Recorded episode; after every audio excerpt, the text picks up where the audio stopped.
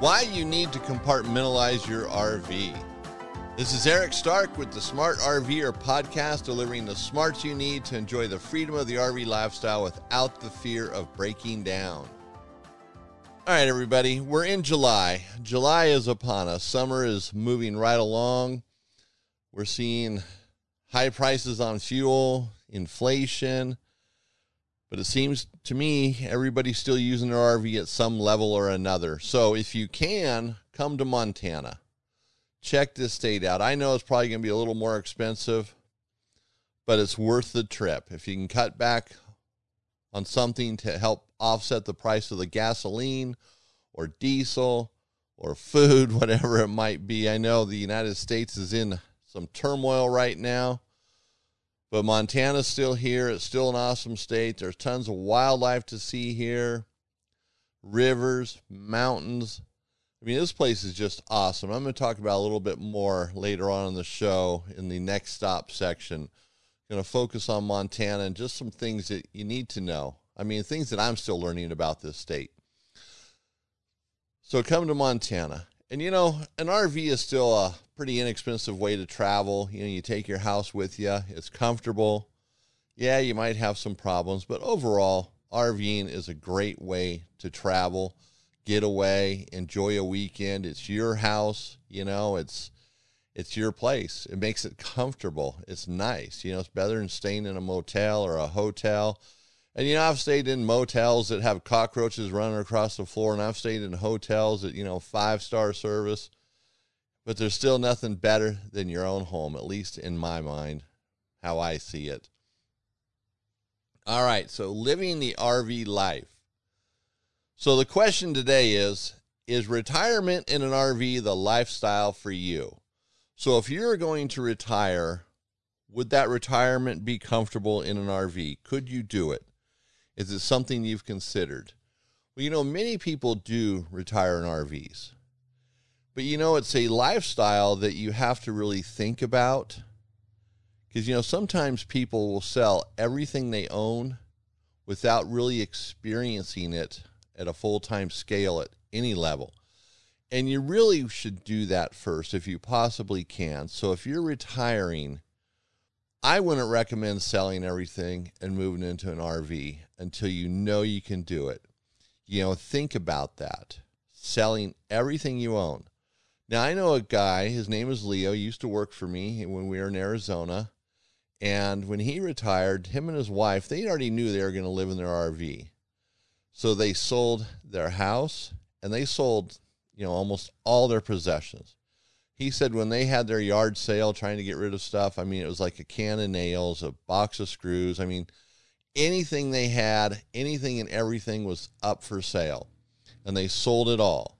So you have to let go of everything. And for some people, it's hard. I mean, you know, like me moving from Arizona to Montana, you know, at my shop at home had a lot of equipment in it. And and and stuff that I use every day. And I I got rid of that stuff. Some of it I threw away, some of it I sold, you know, gave away. Then when I got up here, I didn't want to have to start over, but I know that I'm I have bought some stuff that I got rid of. And there's little things that were handy to have around that are no longer here that you know you kind of work around. So an R living in an RV full time can be the same way because you really don't want to have a storage unit with a bunch of stuff in it, right? Especially if you're going to be gone or on the road traveling. And when you do this, you know, you got to buy the right RV the first time. You really don't want to be skipping from RV to RV. You want to get the RV that's going to work, and you have to really think about this type of stuff. How much, how many belongings, or you know, what belongings are you going to keep and take with you on the road? Are you going to pull a, if you let's say you have a Class A motorhome, are you going to get a enclosed trailer that'll hold a car and then some other possessions? You have to think about that, and it's a big process. And you know, Leo, the person I was talking about earlier, he ended up buying a house in Arizona and then a house back in I think it was Wisconsin where he lived originally. You know, he kind of went back to that house thing, which is okay because he spent a lot of time in Arizona and a lot of time back in Wisconsin. So having a house made sense. And then the RV, well, actually, he changed and bought a camper that was, you know, an in bed camper so traveling back and forth became easier. So then he had made some adjustments on the road. And you're almost going to have to do that. You know, you're probably going to make some adjustments someplace because if you find a place you really want to be in the, let's say, the winter time, you're probably going to buy a house there. It would make more sense. So make sure that you have the funds available as well. If you're going to live out on the road in an RV, you know, make sure that it's the lifestyle that you can do and talk to people who have done it. You know, get their stories, their experiences, the the challenges they faced. Cuz you know, I'm not at that point in my life and I don't think I would ever retire an RV. It's not for me. But for a lot of people it is, but just make sure that if you're con- uh, contemplating this that it's a decision that you can make and lived with and if you decide down the road that it's not for you, make sure you have the assets to buy a house someplace. Don't force yourself into an RV for the rest of your life. That could be a very bad decision. So think about that kind of stuff. Talk to other people, get the facts. You know, quite often with RVing, we we make we can jump into a situation because it sounds really good. You know, it sounds very romantic. You know, it's we romanticize it and then in reality, it can be jumping into a bucket of, you know what, it just isn't right sometimes. So we have to proceed with caution. That's a lot of things we do in life too. You know, sometimes we just don't, maybe we don't want to know the truth. Maybe we don't really want to face the facts, but we have to do it. And so an RV is definitely, an RV lifestyle is definitely a choice we make, and we have to take it in a balanced fashion. So that's the RV lifestyle. Now, staying on the road. So, this is for the RV owner, the guy who wants to keep his RV on the road. And this is an important part of the show. This is my favorite, as I always say. So, in case you don't know, I have a brick and mortar retail store. A lot of the content of this show comes from just people I talk to on the phone or that come into the store. And, you know, I got people calling me from all over the United States. I get emails from different parts of the world.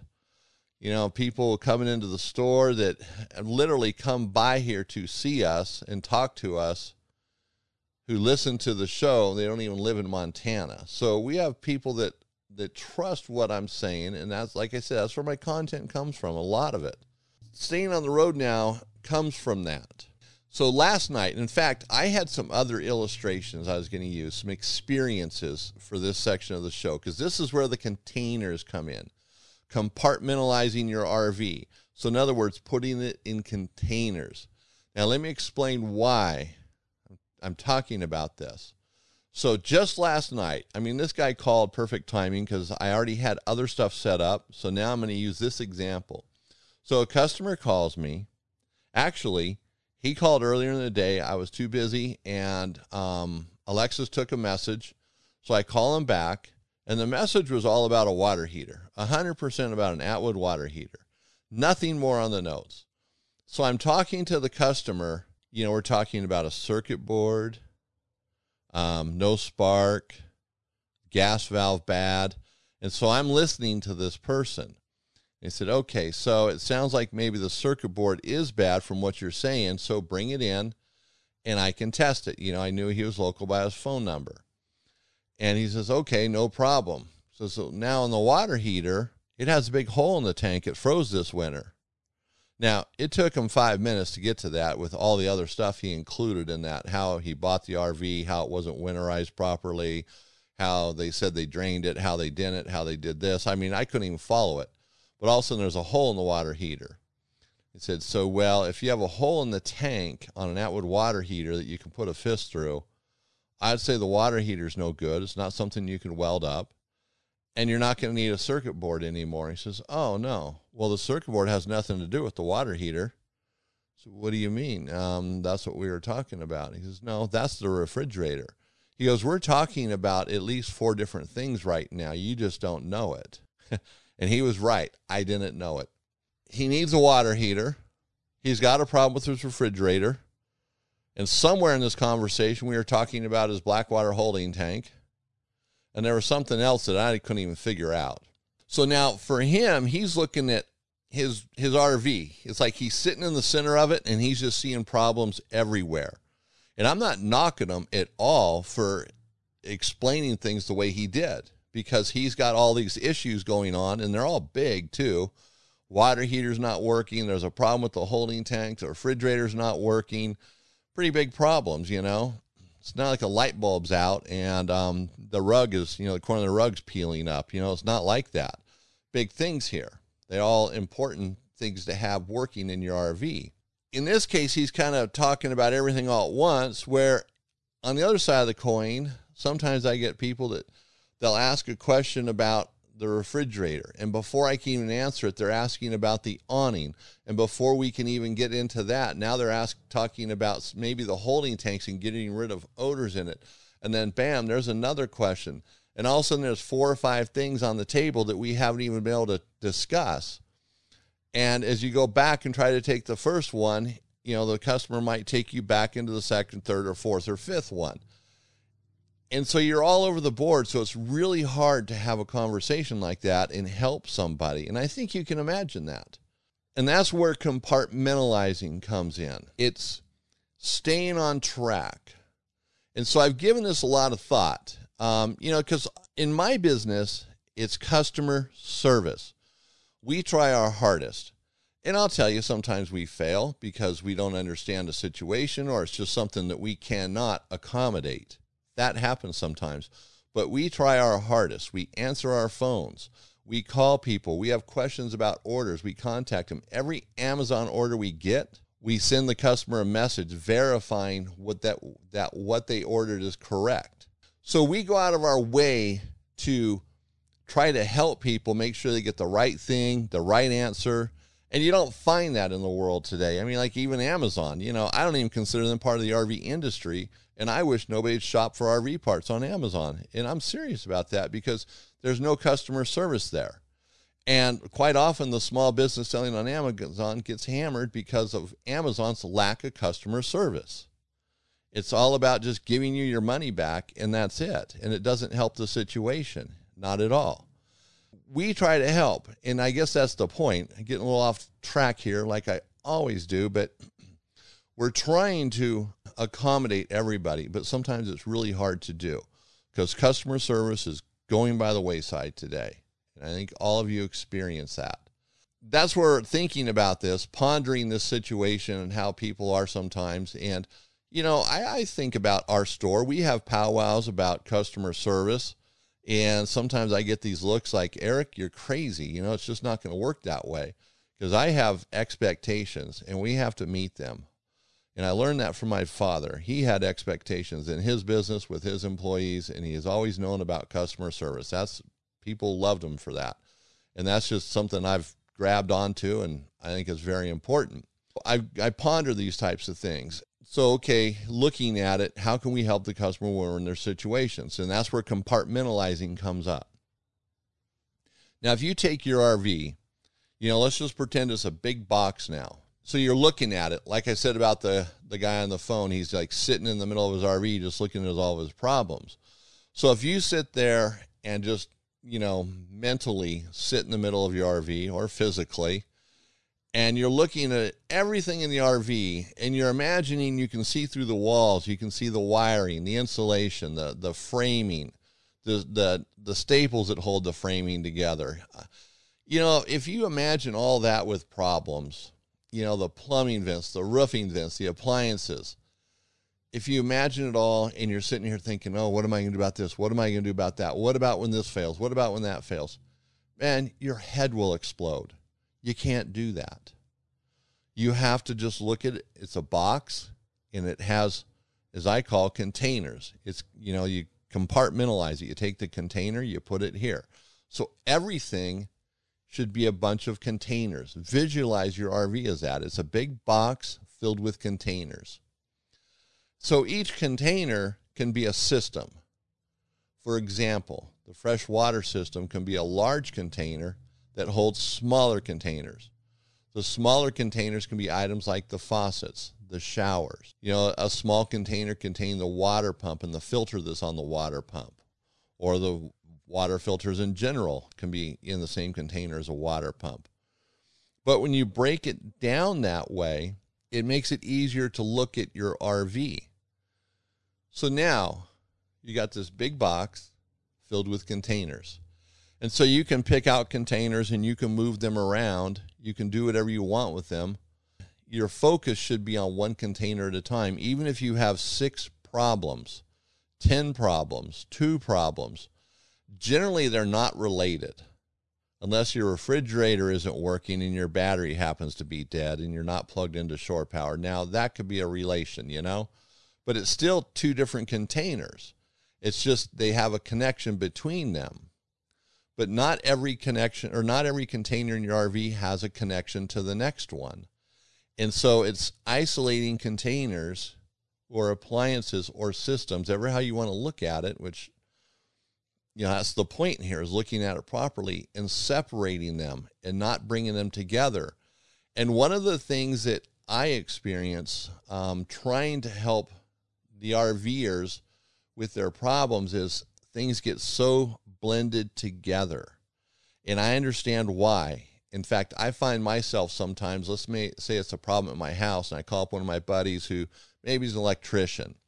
I got this odd electrical problem that i just can't you know isolate or, or solve myself. So I call someone and, you know, I start going on about this and that. And it's like, whoa, Eric, you know, slow down. You got to just talk about this. So I, I find myself doing it where I, I blend things together. And what I mean by that is, let's say it's an RV, the interior lights do not work, whether it's plugged in or not plugged in. So you're either on 12 volts or you're on shore power, and the t- interior lights don't work. You know, to me, it's a battery problem, right? That's the starting point for me. But what I get from a lot of people is, you know, it's got to be the 110 volts because the lights are 110 volts. And you then I try to explain, no, the lights are 12 volts. They work off the battery. And then there's this insistence that they're 110 volts. Then when you get past that, it's still trying to blend the two systems together. And ultimately, they are separate systems. They belong in their own container. There are a couple paths where they might cross, like at the converter, but you can isolate it pretty quickly and get them separated out again. And it's important to do that because if you keep crossing or connecting containers together or systems in an RV when they shouldn't be, it makes the diagnosing process much harder to do. It actually makes it harder to explain. And for a guy like me, it makes it harder to understand. And so sometimes you walk into a store and you're explaining this, or you're talking to the service writer, and they're looking at you like you're nuts. And they treat you like you're nuts. And you look at the service or the invoice where they write, oh, yeah, um, 110 volts causing lights to not work. You know, that's a service writer who couldn't, he didn't even listen to what you said. He didn't even try to reason with you. You know, then there's has to be all this explanation to the technician who he's not going to get it. Then you pick up your RV, you're probably going to still have the same problem because there's a lack of understanding and communication. And it's important that you get the RV people to understand your problem. And it's important that we understand the problem. So we have to work at it as well. We have to help you with those containers. And also by looking at containers, for example, the 110 volt system versus the 12 volt, it's two separate containers. They should never be put together because they really don't cross over, as I said. Just like the freshwater system, it's its own container. Maybe it's a big container with smaller containers in it, like I said earlier, with the faucets and the showers, you know, shower faucets, where the black water or the the sanitation side of the system, water system should be in its own container. I know some of the catalogs that we use to find parts, like um, P traps and things like that, are in the freshwater section. And to me, they should be in the sanitation section because they're not fresh water. Once the water hits that, it's not fresh water, but I kind of see it. It attaches to a sink. The sink is more on the freshwater side. Sometimes, you know, it's it's hard to separate it, but that's what helps make things make sense. And when you're looking at your RV, you know, you can't see through the, the walls. You can't see if the wiring is deteriorating in the walls, if the insulation is just flaking off and literally just flaking off and falling into the ceiling or the walls. You can't see any of that. But you know what? That's something you don't need to worry about. My experience with RVs is that they very rarely have wiring issues. The wires are built into the walls when they build the RV. And that's it, it's done. Occasionally, you know, a technician somebody working on an RV might just put a screw in someplace and hit a wire in a wall. It's very rare, but that could happen. But that's just one of those things that if it happens, it happens. But I wouldn't sit there and worried about this container, you know, the 110 volt electrical system, and opening the lid, look, trying to look and peek. Is everything okay? I'm worried about this. Don't worry about it.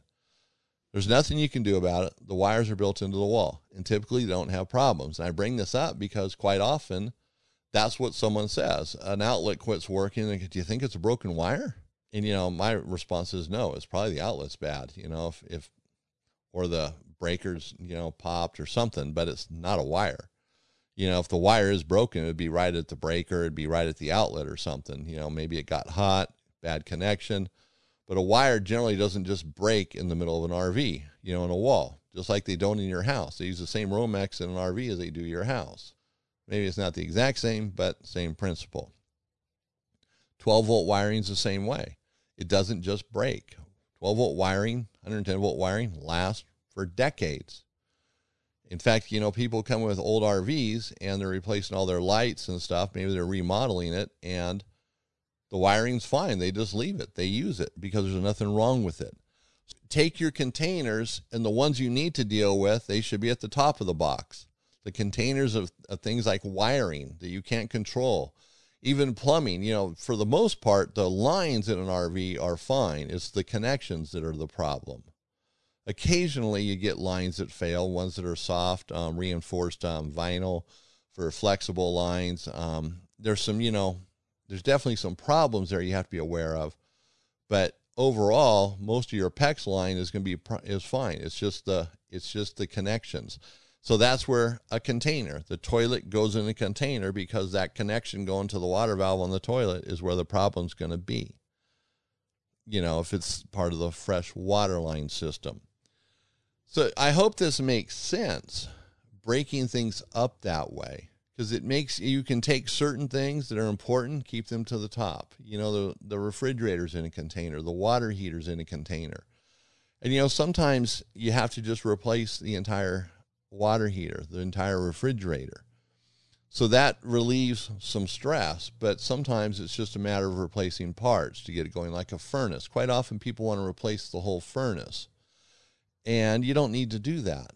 Generally, you can repair a furnace forever. It might seem ridiculous putting money into it, but the furnace is there, it's built in, it works. And quite often you can't get the same furnace to go back in there. Might be some uh, modifications you have to make. So look at the container for what it is. It's the furnace. Let's just keep the furnace working rather than replace it. Refrigerators and water heaters are easier to replace than a furnace because you can generally get something that fits right back in the hole, hooks up real easy. So your entire RV, the roof can be a big container with smaller containers in it, you know, such as the vents, you know, the the exit vents, the the ventilation vents, the plumbing vents.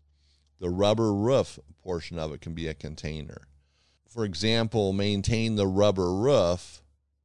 You know, that's your focus. Now, when you're doing that, if you're washing it and cleaning it and um, putting UV protection on it, you might catch some things up on the roof that need to be maintained. This another container, like a, a roof vent, needs to uh, have some new uh, lap sealant put around it because it looks like there's some cracks, and that's preventative maintenance. You know, the lighting, the uh, exterior lights, big container. Tail lights might be a smaller container. Clearance lights, another container. I hope you get this, and I'm sure. Well, it makes sense to me just keep it compartmentalized. So when you're talking to somebody at the RV shop, the RV store, it's going to make more sense to them when you're talking about a specific thing and don't blend it all together. Start the conversation with, hey, I got three problems here. And the first one I want to talk about is the water heater and stay on the water heater. Now, if the technician says or the parts guy says, hey, you know, um, what are your other problems? And he might ask that just to see if there's any relationship whatsoever. Then if he's okay, all right, I'm just going to make a note of those, but let's go back to your water heater and stay on that. That's the focus and let him ask questions. Don't bog him down with too much data because remember, he's putting all this data in a container. He's got to make it fit and make sense of it. So stick to what's important. And it's also when you're talking to your friends or your spouse about your RV, because maybe you're looking for some input. If you're keeping it containered or, or compartmentalized, it's going to be easier to explain things to others, especially if you're seeking some assistance. So we're going to leave it there. Compartmentalize your RV. Don't try to explain everything at once. Everything is a container. Every system belongs in a container, and you might have to have multiple a big container with smaller containers, multiple big containers, which you will, but just keep it all separate. It's going to make more sense to you. It's going to be easier to digest it all, and you'll probably get better sleep at night, not worrying about things you don't need to and getting help is going to come much easier. Now, the next stop, I want to talk about Montana for just a moment. This last weekend, my wife and I, we took our mountain bikes out and we were actually on the Continental Divide Trail. We hadn't been there before, been by it, drove over it, but we went out on the trail. And you know, it really made me start thinking about um, not just Montana, but other places like where you live or maybe where you like to go RV. And I mean, if you live in Los Angeles, you know, you got to definitely get out of the city to enjoy anything. But it made me think about my wife and I, because lately we've been doing these local trips, you know, just day trips in some cases where we take our bikes and we go riding for a, you know, a certain amount of time. And then we spend a certain amount of time exploring that general area, looking for other places where we can ride our bicycles. And a lot of that entails overlanding or four wheel drives because, you know, we have a truck and it's set up um, to go off roading. And it also has some bike racks that I built to hold the bikes. And you can pretty much take that truck anywhere on a dirt road, rock road, and those bikes aren't going anywhere. So it works out real good. We enjoy doing that. It's a nice way to get out exploring, especially living here. You know, we lived in other places, you know, you take the RV and then go out from there. But here we're like in the middle of this, you know, area where there's so much to do. And that's kind of my point is, and I, I know you guys do this. It's, it's, um, maybe you do it without even thinking about it, but maybe some of you don't, but explore the areas where you're at. You know, if you go out for the weekend in your RV and I don't know, you drive 300 miles or 200 miles to get out of the city, you know, and then you're up in, let's just go Southern California, you're up in the Big Bear Mountains, you know, and there's the place you always go. And you kind of do the same thing. You know, you go there, you maybe go hiking, backpacking, or boating, or just wander around the shops in Big Bear City, whatever it might be. Broaden that out. See what else there is to do. Is there horseback riding? Is there river rafting? is there something else you could do? Are there some trails that you could just drive on a regular, you know, on a two wheel drive vehicle, you know, and go exploring? You know, sometimes there's trails that are just take you absolutely gorgeous places where you can get to in just a two wheel drive car. You know, case in point, my wife and I found this place. Um, I call it the Green Valley. I don't know what it's called, but you get down in there, it's just from up top looking down, it's just this beautiful green valley. And you get down in there and you see the colors, the flowers, they're yellow, purple. You know, it looks like lakes of of yellow, lakes of purple. It's just awesome looking, you know, and is just by spending a few extra minutes. And sometimes it's like, eh, I don't want to do that. I don't want to go there. But you know, you start seeing different things and it can make the trip so much more worthwhile. So check it out. Go beyond what you normally do and and explore around the area that you like going to. And that's what I've been doing. That's what made me think about this is just there's so much to see and we're finding all these great places. And we're not even talking to anybody we know anymore about where to go. We're just going to find them. We're going to find these awesome places. Okay, so do that. Next time you go someplace, do some more exploring than normal. You might be amazed at what you find. Doesn't have to be outdoors, even in a, a town, these small towns. It could be anywhere. Widen out a little bit. Do a little more exploring. Okay, so now RV Envy. RV Envy is generally we're talking about products, modifications, things that make your RV a little bit better. And you know, it's RV Envy because technically they could make someone envious of it. And you know, we're not pushing envy. You know, that's not really right. But, you know, you get the picture here. So having a cool RV with the, the nice stuff on it. And it doesn't have to be a big giant RV, it could be a small, comfortable RV. It's just dialed in for you. And one of the things that I keep hearing about is people wanting to buy two generators to run their RV air conditioner. And you don't have to. The Micro Air Soft Start solves that issue. You can run a an RV air conditioner on one 2000 watt generator. That's 2000 continuous running watts.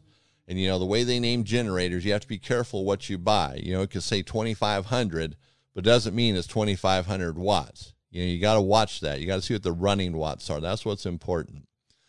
But a micro air soft start solves that problem. And we have them on our website. We have them in stock all the time. We install these things all the time and they work. So you don't have to have the two small generators connected to each other. You don't have to have the one big generator. So you get down to one small generator, thus eliminating one other small generator and a headache to get rid of. So you got one generator now, a small one, easy to handle, easier to maintain, more efficient on fuel and the micro air soft starts work. In fact, they work so well. Coleman has come out with one. Dometic's coming out with one. Everybody's knocking it off. These guys have had a good run, but it's coming to an end. Well, I shouldn't say an end. They're going to have some serious competition now. But micro air, I mean, we trust them. We've talked to them. I mean, time or in, you know, we talked to them many, many times every question we have, they answer. Before we ever stocked them, I started, you know, talking to them about them. And before I ever talked to them about uh, talked about them on the show, we've you know tested them. They work. It's an awesome product. So if you have any questions about it, you can call me or go to our website. I have to think of the name of it, ArizonaRVPartsCenter.com, and the micro air soft starts are there. I'll put a link to them on the in the uh, show notes on our podcast website, thesmartrver.com. Under this episode, which happens to be 103, which I didn't mention at the beginning of the show, episode number 103. And if you need to call me, the phone number is on our website. And also, you can use the contact us page there to send me an email. So I want to hear from you too about anything doing with your RV. I love that using as content. In fact, I was going through notes yesterday and I got a bunch of stuff I need to mention, um, shout outs and such.